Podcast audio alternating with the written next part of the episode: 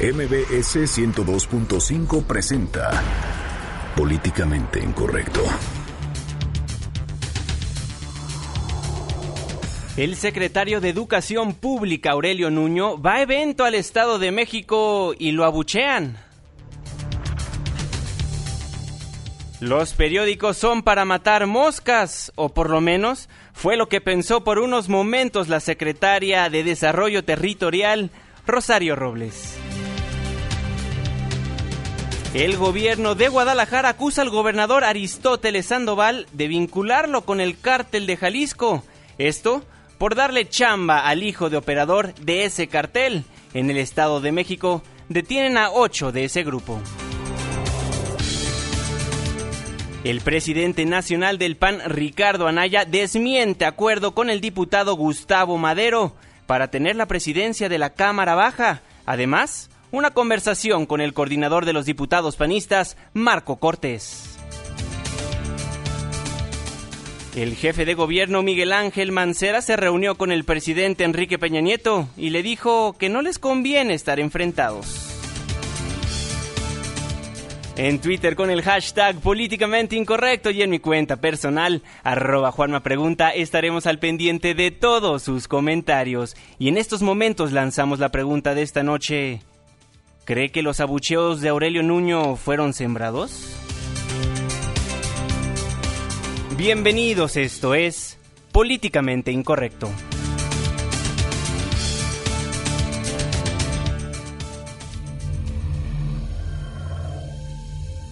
Estás a punto de entrar a una zona de polémica y controversia.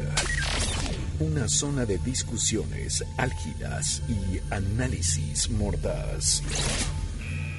Estás entrando al terreno de políticamente incorrecto. Entra bajo tu propio riesgo.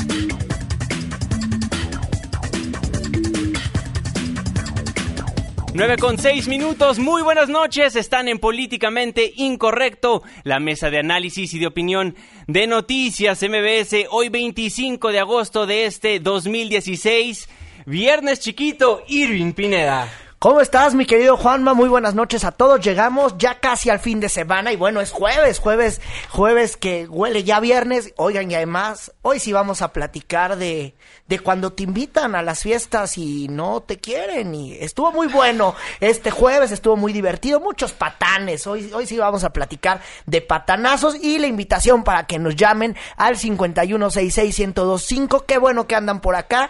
Y pues hay que acompañar. Bueno, vamos a quedarnos juntos ustedes y este equipazo, pues de aquí hasta las 10 de la noche. 9 con 7 minutos, Fernando Canec. Oye, bienvenido. Gracias. Este, este es tu espacio Diputado, lo bravo, ¿eh? diputado. Gracias. Qué bueno que usted vino a legislar hoy. Hoy sí vine porque hay asuntos importantes que tratar, hay leyes importantes que pasar y no nos vamos a ir al periodo extraordinario, ¿verdad? Híjole, qué No, bárbaro. es que- Cínico igual que ellos. Pues, eh, oye, más me faltaba, ¿no? Pues es México, güey. Entonces, ¿cómo no lo va a hacer uno? No, este... ¿Vas a dar buenas noticias hoy, Fer? Pues tengo que agradecer que estoy vivo, pues Ajá. a ese inefable equipo de doctores que me mantiene con vida, que son el equipo de los 111. ¿Por qué? Porque son los que empiezan con uno, se siguen con uno y acaban con uno. Entonces, muchas gracias por los cuidados que me dan. Y esta noche en Políticamente Incorrecto tenemos el gusto, el honor de que nos está acompañando una bella dama, Ana Lilia Ganán. Muchísimas gracias por estar aquí. ¿Cómo estás? Hola Juan Manuel y gracias a ustedes que nos escuchan, que es un jueves además este de tráfico intenso por las Sí, lluvias. bárbaro. Gracias a ti por la invitación, es un honor para mí compartir con ustedes esta mesa y pues ya que usted está ahí atorado porque pues ya a, a- de pasa pasamos el reporte vial porque ahí en Insurgentes Norte había una inundación tremenda y había una fila de, tra- de coches. Que bueno, pues si le toca a usted estar ahí, pues que mejor que pase un momento agradable con nosotros en lo que llega a su casa. Claro, y además, Exactamente. hay que decirlo, Ana Lilia, a ti te escuchamos muy temprano, ahora sí que tú abres este changarro y a ver si mañana te despiertas, A ver ¿no? si mañana, hoy te me toca cerrarlo y mañana abrirlo, y pues a ver, de por sí siempre llego dormida, imagínate a las 5 de la mañana, termina el programa No, y todavía hombre, es, es despierto. que Ese horario es de valientes. Oye, sí, mira, ahorita ya estoy aquí con Bueno, ustedes. pues a ver bienvenida mañana a casa. Gracias. Qué bueno, sean parte de la controversia en nuestras cuentas de Twitter, arroba Juanma Pregunta. Arroba Irving Pineda. Arroba Fernando Canec. Arroba Ana Lilia Galán. 9 con 8 minutos, pues vamos a darle inicio al primer tema del día de hoy. Como bien lo comentabas, Irving Pineda, pues hay esas personas que son invitadas a la fiesta, pero nada más nadie los quiere ahí. No, fíjate que ahora sí lo agarraron con el giso, con el borrador y yo no sé qué cosa. Resulta que va el secretario de Educación Aurelio Nuño a un evento en el Estado de México, allá en la tierra del protocolo y en la tierra de los baches, donde ya lo habíamos comentado en Toluca. Por cierto, hoy fui al Estado de México, qué descuidado lo tienen en verdad. Otra ¿eh? vez con ese comentario. No, es que ahora fui a un municipio diferente, que por cierto quiero saludar a todos los estudiantes de la universidad de la Universidad Privada del Estado de México que me recibieron por ahí a muy buena hora. A mí sí me invitaron a la fiesta y a mí obviamente me fue súper bien, pero al que no le fue nada bien fue Aurelio Nuño porque vamos a escuchar cómo le fue cuando lo invitaron a un evento donde pues sí iba a hablar de reforma educativa. Hola Patricio, ¿estás listo para nuestra gran noche de fiesta hoy? ¡Sí! ¡Será fabulosa! ¡Prepárate para enloquecer! ¡Ya estoy oyendo voces!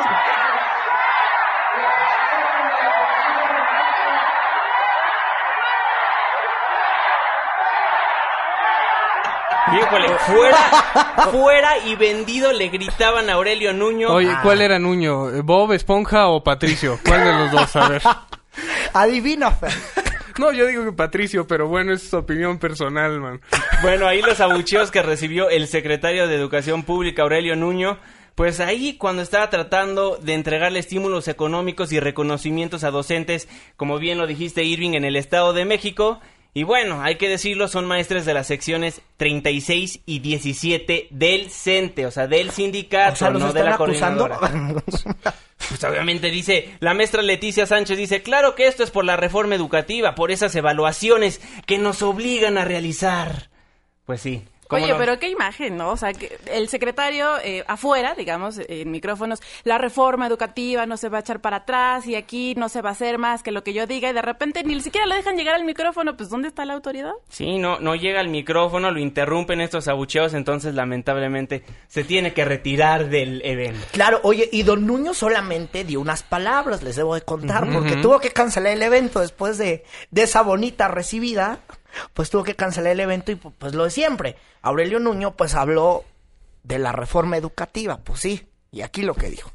La viabilidad de México en el siglo XXI depende de esta reforma educativa. Que los niños y las niñas tengan las herramientas para competir en el siglo XXI depende de esta reforma. Que México pueda romper con la desigualdad y la pobreza depende de esta reforma. Y por eso la convicción del presidente de la República de defenderla con toda la fuerza que tengamos. No sacar adelante esta reforma implicaría estarle cancelando a México un futuro exitoso en el siglo XXI.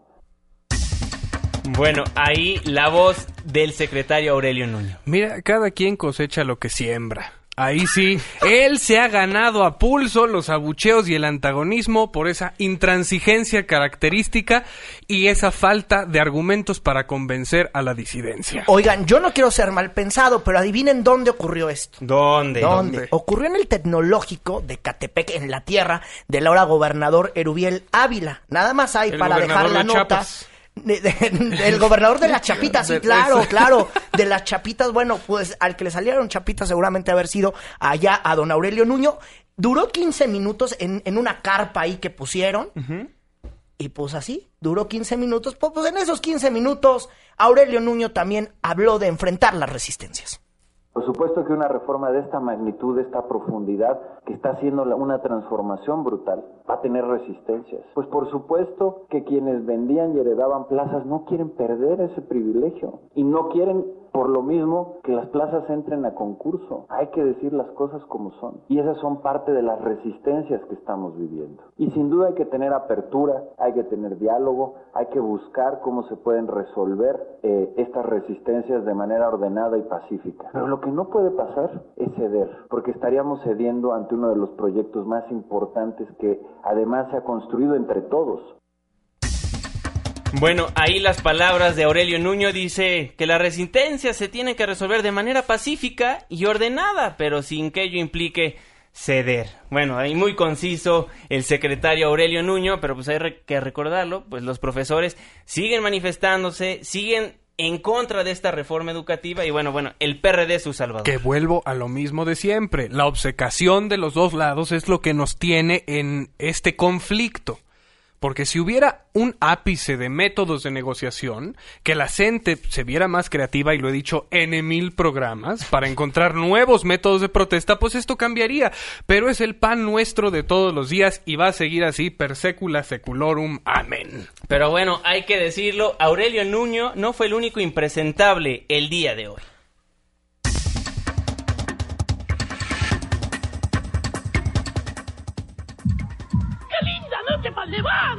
Levante! ¡Para levantar a todo a los picotazos! Esos insecticidas baratos nos quieren sacar volando. ¡Con ese olor! ¡La que va a salir volando es la gente! Bueno, ¿y por qué le estamos poniendo este famoso comercial de insecticidas? Es que estamos ¿qué? escuchando a los mosquitos, a algo para matar moscas. Ah, hay que estamos ma- escuchando. Alguien quiere matar una mosca, seguramente. Pues sí, traen un periódico. Digo, para aprovecharlo, ¿no? Sí, a ver, acá pasen, pásennos uno, porfa, amigos. Yo lo he vivido. Las tormentas van y vienen. Los periódicos sirven para matar moscas y limpiar vidrios. Los mata bien muertos. Los mata bien muertos.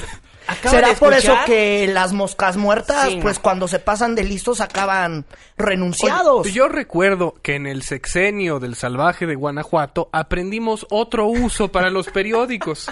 Que era darles en el hocico a los políticos. Entonces aquí, pues, doña Chayo se ensartó solita, mano, con ese tipo de declaraciones. Pues bueno, era la voz de Rosario Robles, la secretaria de Desarrollo Agrario, Territorial y Urbano, pues que dijo que nada más sirven los periódicos para matar las moscas. Entonces, para todos nosotros que escribimos en un medio de comunicación impreso, pues no servimos para nada.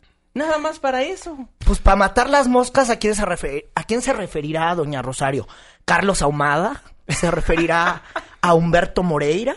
¿A quién se referirá? ¿Qué moscas son las que han matado? Con estas, O seguramente es que ella pues limpia así su casa, igual y así lo hace. con estas Son muy mal pensados ustedes, Oye, muchachos. que Exacto. limpiar los, los vidrios con el periódico, déjame decirte que los deja muy bien y Es muy un arte, es un ¿eh? arte. Seguramente ya lo sabe. Y además, lo que se le debe estar olvidando a Rosario Robles es que, pues, cuando erogó cerca de 900 millones de pesos para colocar propaganda, pues, en medios impresos. Claro, por supuesto. Se le olvidó. Ella el sabe bien pequeño- lo que es Sabe matar bien las para- moscas. Sí, claro, y El sabe bien para qué sirven. Fue, fue un error de, de la lengua. Hay que perdonar a Doña Chayo porque se quería poner nada más en el mismo lugar junto con Belinda, con la Legarreta, este...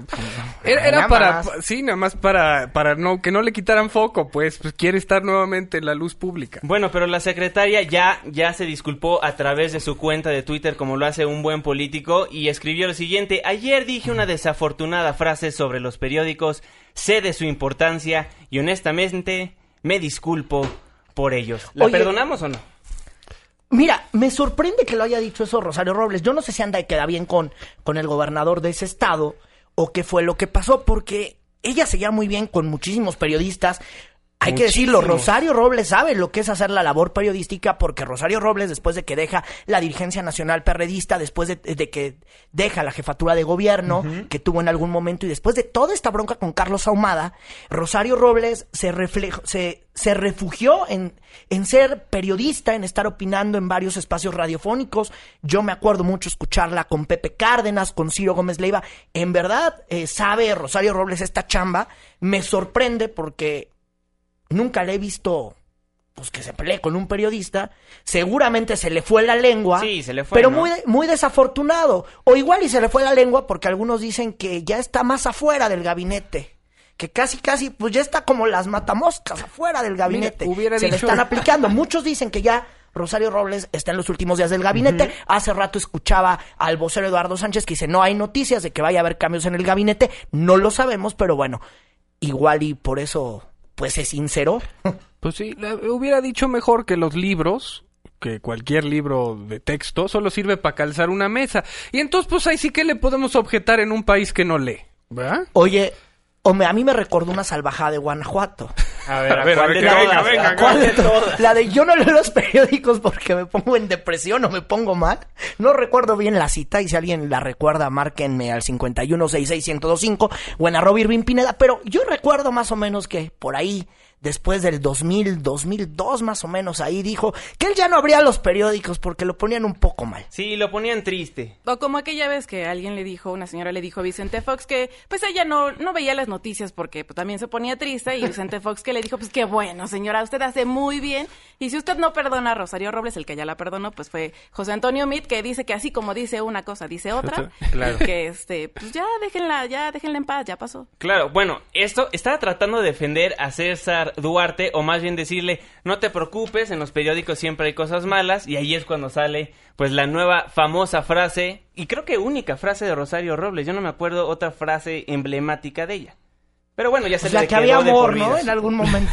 Que eso es lo peor, o sea, tal vez que a ella se le hayan ido las cabras y ya pues haya dicho cosas que no tenía que decir, bueno, se le pasa, pero por defender al gobernador de Chihuahua, ahí sí está...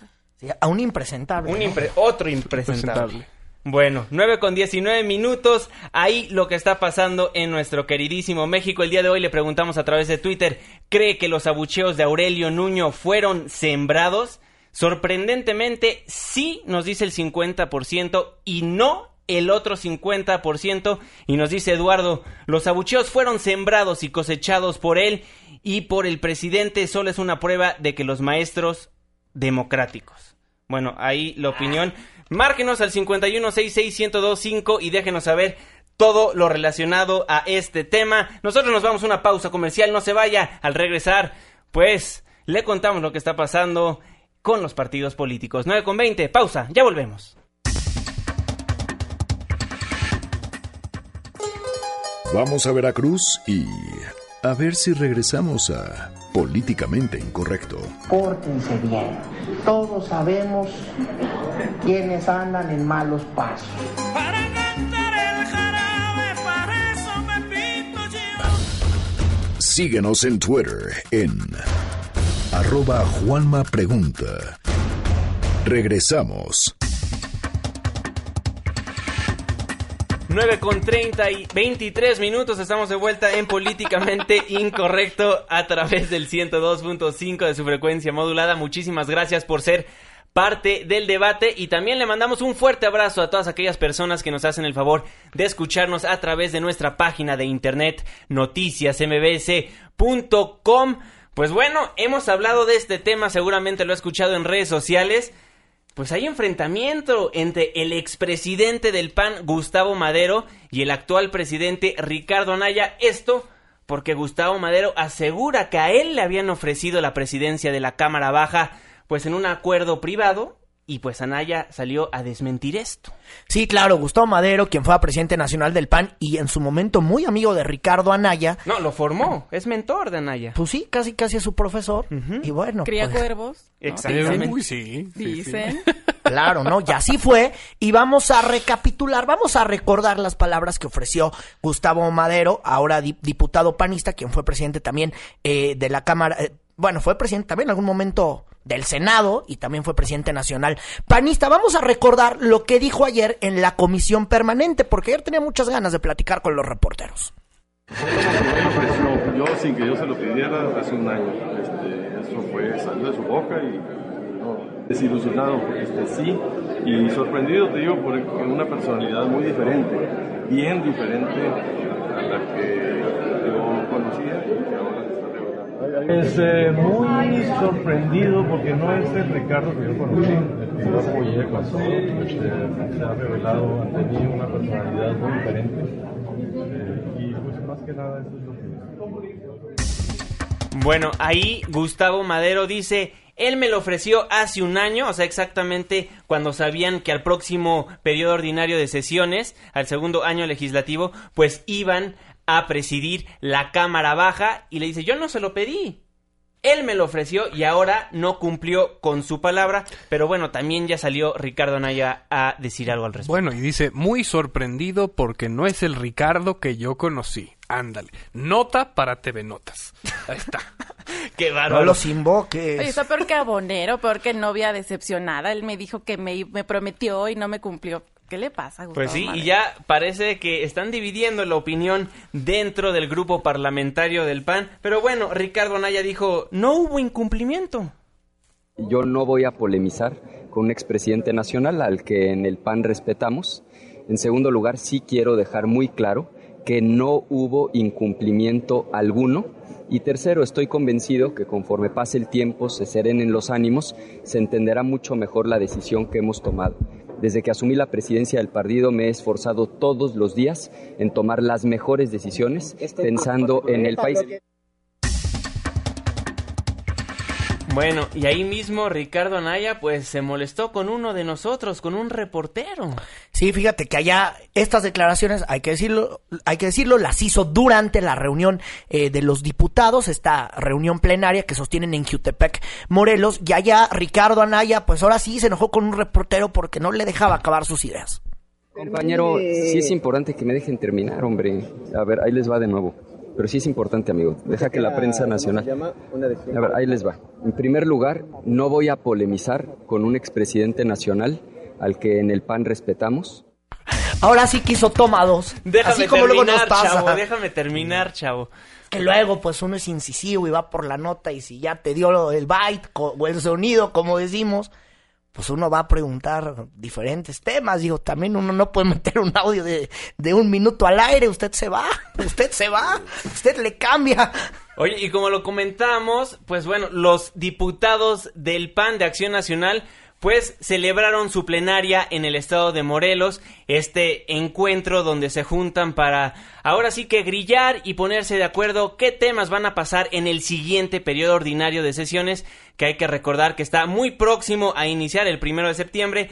Ahí eligieron a quien va a ser el nuevo presidente de la Cámara Baja, que va a ser por seis meses el diputado Javier Bolaños, por seis meses Guadalupe Murgía, pero quién mejor que nos cuente qué es lo que pasó en la plenaria que el coordinador de los panistas en la Cámara Baja, el diputado y coordinador Marco Cortés. Diputado, muy buenas noches, ¿cómo está?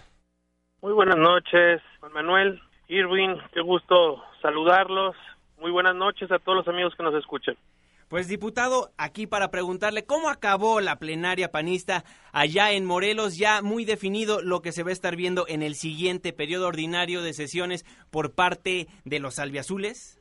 Es correcto, tenemos muy claras ya nuestras prioridades y nos vamos a enfocar en primera instancia en el análisis de lo que deberá ser el cuarto informe del presidente Enrique Peña Nieto, en un escenario en donde la gente verdaderamente está molesta porque ofrecieron mover a México y vemos que en los hechos no mueven a México, sino al contrario, retrocede nuestro país.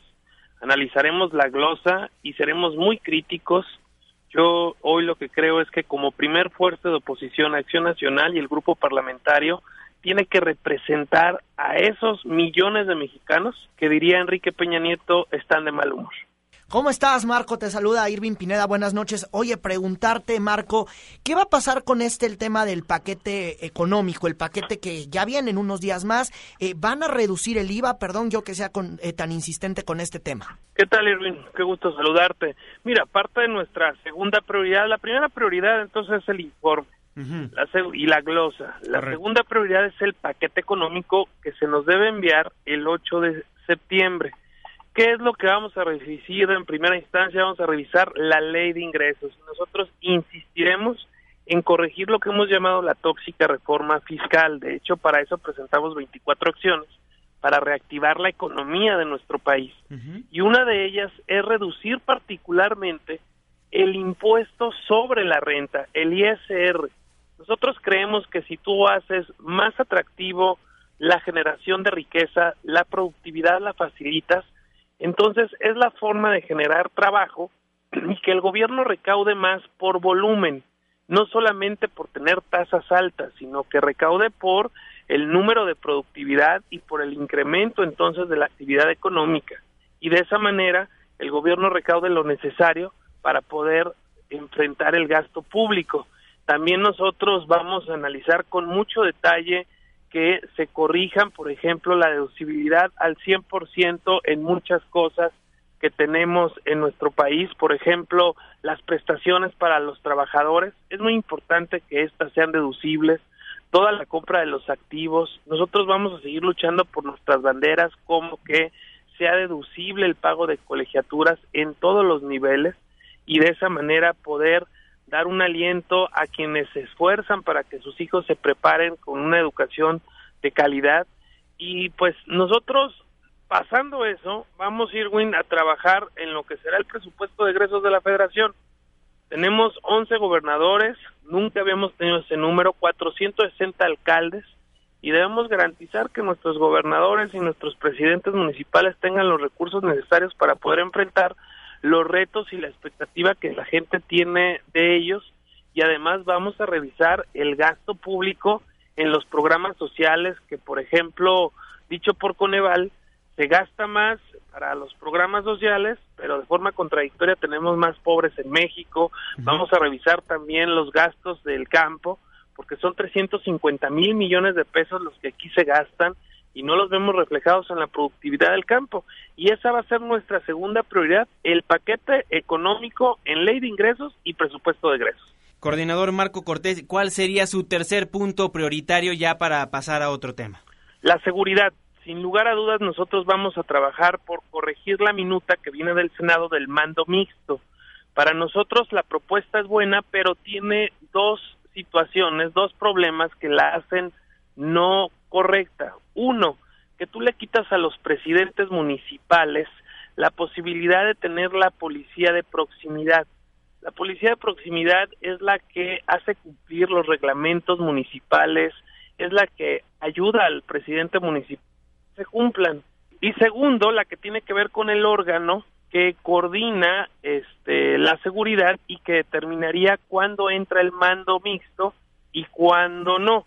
Lo que nosotros estamos impulsando es que no dependa este esta organización de el secretario de gobernación, porque entonces puede tener otro tipo de criterios que no sean los técnicos, sino que sean los criterios políticos. De acuerdo. Coordinador Marco Cortés, ya finalmente preguntarle, al elegir al nuevo presidente de la Cámara Baja, quedó dividido el grupo parlamentario del PAN.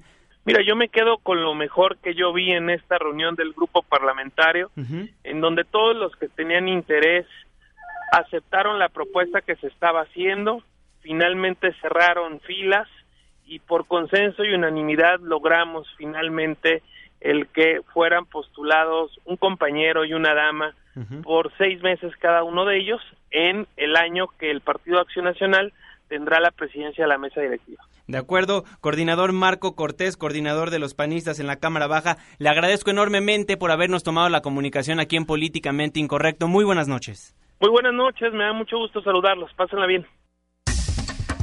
Pues ahí está lo que nos dice Marco Cortés, coordinador de los diputados panistas. Ojo, hay que decirlo. Eso en el nivel de los de arriba. Sí, hasta arriba, lo Hasta arriba, lo institucional. Pero ¿cómo lo ven? Pues ahora sí que los diputados que andan de a pie, que llevan sus reformas, que tienen buenas iniciativas, Que que, están quieren más proponer cercanos a los mismos algunos. diputados. Ajá, porque pareciera que se dieron con todo y ahorita voy a platicar porque con todo. Exactamente, tenemos en la línea telefónica de Políticamente Incorrecto al diputado Santiago Torreblanca. Diputado, muchísimas gracias por tomarnos la comunicación. Muy buenas noches. Buenas noches, Irving. Buenas noches a todo tu auditorio. ¿Cómo están?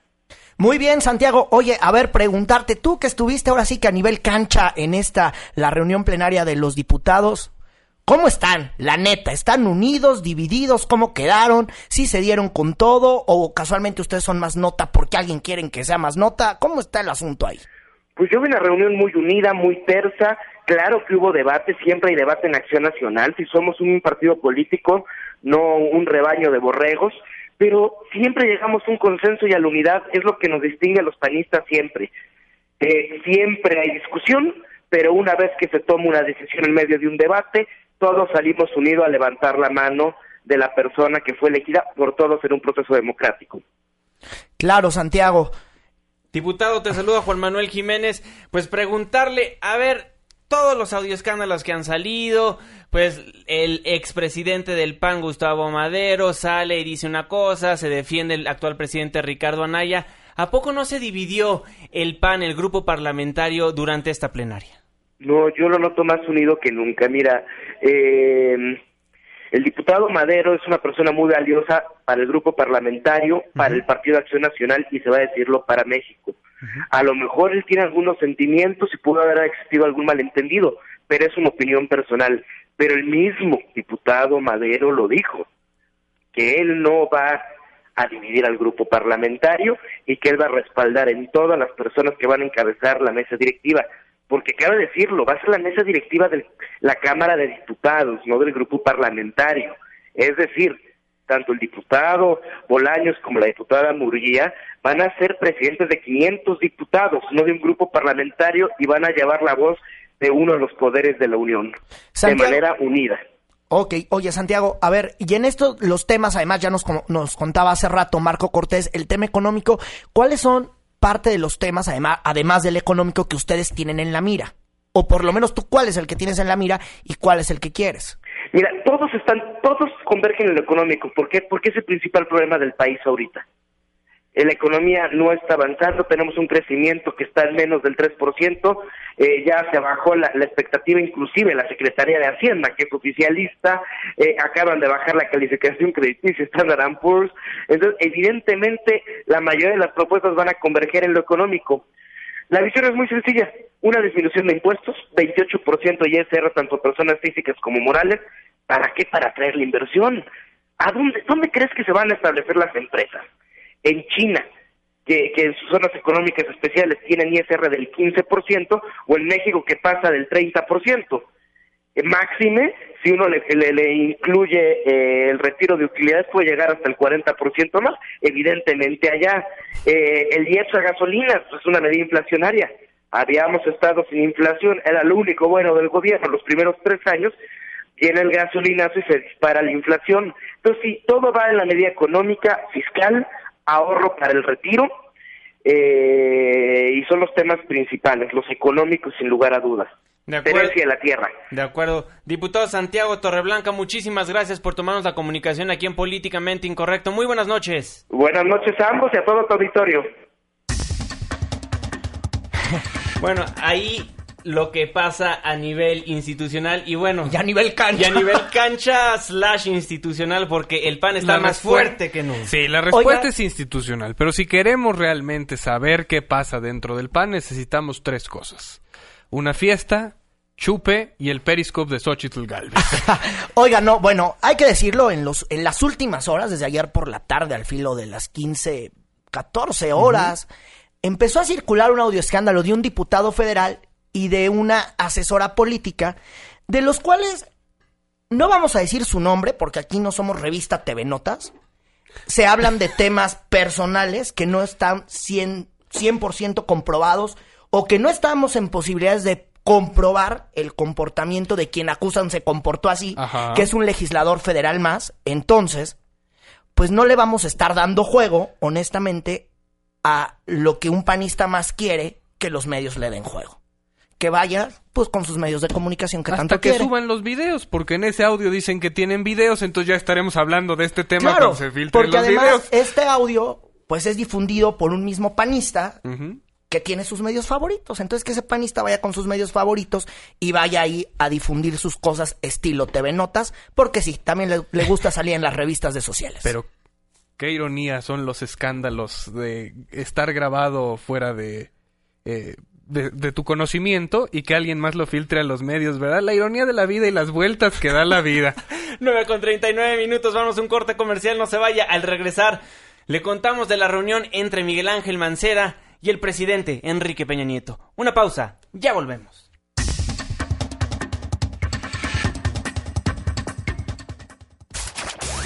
Apenas estamos caldeando los ánimos. No se vaya, continuamos en Políticamente Incorrecto. Porque tu opinión es importante, llámanos al 5166-1025. Continuamos. 9 con 43 minutos, estamos de vuelta en Políticamente Incorrecto a través del 102.5 de su frecuencia modulada. Muchísimas gracias por ser parte de la controversia. Nuestras redes sociales, arroba Juanma Pregunta. Arroba Irving Pineda. Arroba Fernando Canec. Arroba Ana Lilia Galán. Ana Lilia, pues fíjate que el día de hoy, pues Guillermo Aro informó, pues que se le fue contra los verificentros, ya que pues hay bastantes ¿Y quién es? irregularidades. Es el titular de la Profepa. Empecé sin decir su Sí, puesto. ¿Y a quién se le fue? ¿De qué? O sea, Ah, sí, que se le fue. Se le fue a Mancera. Se le fue a Mancera. Ah, se le fue a Ah, Mancera. ¿Tampoco Ah, dije? No. No, Qué bueno, vamos a escuchar. Vamos, la información con René Cruz. René, por favor, cuéntanos. Muy buenas noches. Juan Manuel, muy buenas noches. El titular de la Profepa, Guillermo Aro Belches, informó que el programa de inspección de verificentros de la megalópolis lleva un avance del 50%. Al participar en la reunión plenaria de los senadores y diputados del Partido Verde, el funcionario federal detalló que de junio a la fecha se han detectado 731 irregularidades, por las cuales ya se iniciaron 70 procedimientos. Hemos encontrado en la revisión que ya llevamos a cabo de 338 verificentros, hemos revisado ya 144, prácticamente la mitad de los mismos. Hemos encontrado 731 irregularidades, un promedio de 5 irregularidades por verificentro. Hemos iniciado ya 70 procedimientos en 144 verificentros que culminarán con las sanciones que la ley prevé, que son, como saben, de entre 50 y 50 mil salarios mínimos por irregularidad. Asimismo, Aro Belches confió que a partir del mes de enero del 2017 la norma oficial mexicana 167 se aplique a nivel nacional con el fin de reducir la emisión de contaminantes. A final de año habremos asegurado que los equipos funcionan, que lo hacen adecuadamente y fundamentalmente que se ha cumplido la norma oficial 167 y que será posible a partir de enero que se aplique en el resto de los estados del país para contar con sistemas homologados y eficientes que nos ayuden a disminuir sensiblemente las emisiones contaminantes a la atmósfera. El titular de la Profepa comentó que una vez que dicha norma se aplique a nivel nacional, se va a requerir de mayor personal para cumplir con las metas. Destacó que se han suspendido 254 líneas de medición de emisiones en 76 de los verificentros visitados, de las cuales se han levantado 149 suspensiones al cumplir los concesionarios con las especificaciones que establece la norma. Juan Manuel, el reporte que tenemos, muy buenas noches. Muy buenas noches, René. Muchísimas gracias por la información. Y bueno, como se lo comentábamos, pues hubo una reunión entre el jefe de gobierno capitalino Miguel Ángel Mancera y el presidente de la República, pues hace una semana. Y bueno, le dijo que, bueno, hay que estar en el mismo nivel. Sí, claro, y es que hoy Miguel Ángel Mancera, cuando platicaba eh, por la mañana, comentó sobre esta las acusaciones que ha hecho Profepa y aquí lo que respondió.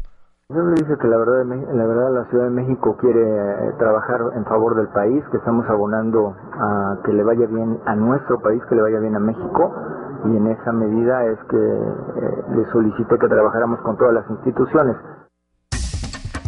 Y ya luego don Miguel Ángel Mancera se puso rudo, se puso los guantes y dijo, sí, me reuní con el presidente Peña y le dije que a nadie le conviene enfrentarse.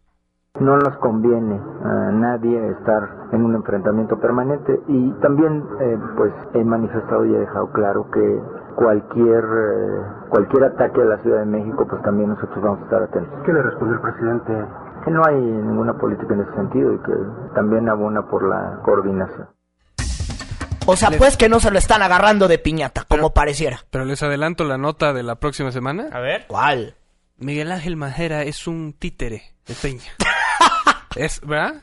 Ya, ya la Es de la mafia del poder, te Es falta, de te la falta. mafia del poder. Que a nadie le conviene y evidentemente a Miguel Ángel Mancera menos le conviene estar mal con el presidente ahora con sus aspiraciones políticas. Pero esta luna de miel que traían Peña y Mancera ya desde que empezó en marzo y que terminó con toda la situación de la contingencia ambiental, pues parece que ahora ya otra vez van a tener una buena relación. Pues, pues, a ver, a ver hasta cuándo, pues cuándo dura, ¿no? Mientras todo va a estar muy bien mientras no me toques mis macetas, ¿no? Exactamente. bueno, a ver, a ver si no es una relación institucional. Ya vieron cómo el presidente ya está siendo más cauto con las personas con las que se junta.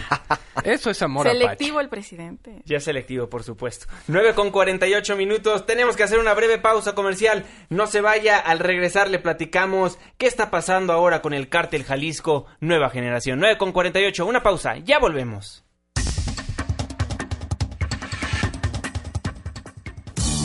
Who's gonna pay for the wall?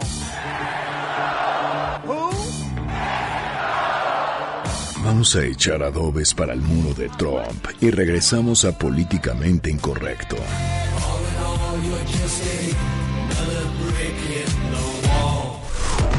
¿Quieres escribirnos más de 140 caracteres? Hazlo. Incorrecto arroba mbs.com. Continuamos. 9 con 51 minutos, estamos de vuelta en Políticamente Incorrecto a través del 102.5 de su frecuencia modulada. Muchísimas gracias por ser parte de la controversia. Los teléfonos en cabina 5166-1025. Pues fíjense que en el municipio de Melchor Ocampo fueron detenidos ocho presuntos integrantes del cártel de Jalisco Nueva Generación. Sí, fue en el Estado de México y así lo confirmó la Procuraduría Estatal. De hecho, hasta hubo una conferencia, ¿no, Juanma? Por ahí del mediodía. Exactamente, Alejandro Gómez, pues sí, dice, son efectivamente ocho del cártel de Jalisco. La investigación que originó el operativo en el cual fueron detenidas ocho personas inició hacia finales del año pasado, derivado de diversos homicidios registrados desde ese entonces en los municipios de Tultitlán, Zumpango, Atizapán, Coyotepec, Nezahualcóyotl y otros más en el Valle de México. Tras las investigaciones de campo, gabinete e inteligencia que se realizaron sobre este grupo criminal, fue posible acreditar la participación de los detenidos en al menos 14 homicidios. Es la voz de Alejandro Gómez, el Procurador General de Justicia del Estado de México. Y bueno, a raíz de eso, pues más chismes de esto. Sí, fíjense que ayer le platicamos que el hijo de Sergio Kurt, que la pistola, que es un presunto operador financiero del cártel de Jalisco Nueva Generación, eh, bueno, pues laboraba en el ayuntamiento de Guadalajara, Jalisco, que comanda eh, Enrique Alfaro, que bueno, emanó de un gobierno de Movimiento Ciudadano, el primer gobierno municipal de este, el partido Movimiento Ciudadano. Y fíjense que hoy salieron a dar la cara y a decir que todo esto, estas acusaciones, bueno, obviamente son ciertas, lo reconocieron, pero dijeron que quien se encargó de difundir las acusaciones es nada más y nada menos que el gobernador de Jalisco, Aristóteles Sandoval. Exactamente. Enrique Ibarra, el secretario del ayuntamiento, se pronunció al respecto está siendo utilizada políticamente para involucrar actores de este gobierno a través de filtraciones a medios de comunicación y redes sociales. El gobierno de Guadalajara quiere informar a la ciudadanía lo siguiente. Uno, se está intentando vincular a nuestro jefe de gabinete, Hugo Luna Vázquez, en una situación en la que no participó y que él ya aclaró en una carta difundida esta mañana. Dos, se pretende vincular a nuestro presidente municipal con el detenido e inventar historias sospechosas, cuando él mismo ha declarado que conoce al señor Sergio Smith Sandoval desde hace tiempo bueno, ahí las palabras del secretario del ayuntamiento, Enrique Ibarra. Y fíjate que también Enrique Ibarra nos, nos posó así que nos confirmó lo que algunos ya sabíamos, que este hombre eh, ojo, hay que decirlo, el hijo del operador financiero del cártel de, de, Jalisco, hay que decirlo, es el hijo, no es el operador del cártel, el hijo. Aquí nos remonta que como los narcos están muy cercanos de las personas que toman las decisiones, de los gobernadores, esto es un muy buen ejemplo, porque de hecho el hijo de este, el operador del cártel eh, de Jalisco Nueva Generación, de Sergio Kurt. Hay que decirlo, él estuvo en la campaña de Enrique Alfaro y como ayer lo comentábamos, también cobraba en la nómina de Tlajomulco, donde también laboró Enrique Alfaro y así lo confirmó pues hoy don Enrique Ibarra. Los procesos electorales son ejercicios muy amplios de mucha participación, seguramente en diversas actividades propias de los procesos políticos. ¿Mandé?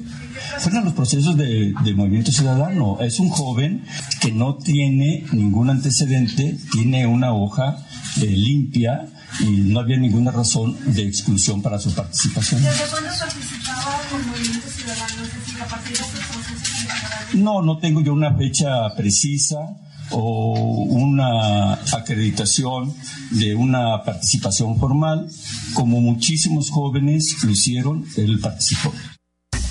Y bueno, ahí lo que están diciendo y nos están confirmando que sí estuvo en la campaña y inmediatamente pues agarró su Twitter don, Dal- don Dante Delgado, que es el, el presidente de la Comisión Operativa de Movimiento Ciudadano, que no es más que el presidente nacional de ese partido, y, y le, le puso así en su cuenta de Twitter de don Aristóteles Sandoval, le dijo que amarre a sus perros para dejar de difamar una vez más al destacado alcalde Enrique Alfaro. Luego le puso un tuitazo más, sí, un tuitazo más. Aristóteles Sandoval, responsabilizar a Enrique Alfaro y al gobierno de Guadalajara por la supuesta conducta de un individuo es perverso y oportunista. Y luego se lo volvió a atender en su cuenta de Twitter. Qué raro. Le puso Aristóteles Sandoval, la responsabilidad es individual. Y fíjense que aquí queremos platicar con don Dante Delgado, que es el presidente de la comisión operativa, pero nos dice que está en una reunión, ¿verdad? Por acá, de este lado, nos están diciendo que están en una reunión, porque sí queríamos preguntarle, pues, cómo se reclutan a los operadores en las campañas. Porque, ojo, está bien interesante el tema. ¿Es por dinero? ¿Es porque pues llegó, tocó la puerta y dijo quedó, este es el puso puntero? currículum, etcétera, etcétera. Porque recordemos que es licenciado en Derecho por el ITESO. El mismo secretario del ayuntamiento dice, bueno, nosotros no sabíamos absolutamente nada Pero- de quién era su padre. Está aquí desde el 1 de noviembre de 2015 ya deberían trabajando en el hacerlo gobierno municipal. ya deberían hacerle un machote de movimiento ciudadano no porque todas las veces que los hemos entrevistado la respuesta es la misma culpa nuestra no es es de alguien más nosotros no filtramos las listas del padrón nosotros no le abremos las puertas no estudiamos candidatos que puedan estar vinculados al narco gente que tenga nexos con el narco. Nosotros nunca hacemos nada. No, claro. es un partido que está ahí de puro adorno. No, y hay que decirlo, Dante Delgado sale tan agresivo en estos tweets porque recordemos que Movimiento Ciudadano en Jalisco, específicamente en la área metropolitana, o sea, es una bomba, son el partido por mucho más querido de la zona metropolitana de Guadalajara. Ahí tienen a Pablo Lemus, ahí tienen a Enrique Alfaro y bueno, obviamente sale el coordinador nacional para tratar de proteger donde Movimiento Ciudadano está muy bien posicionado.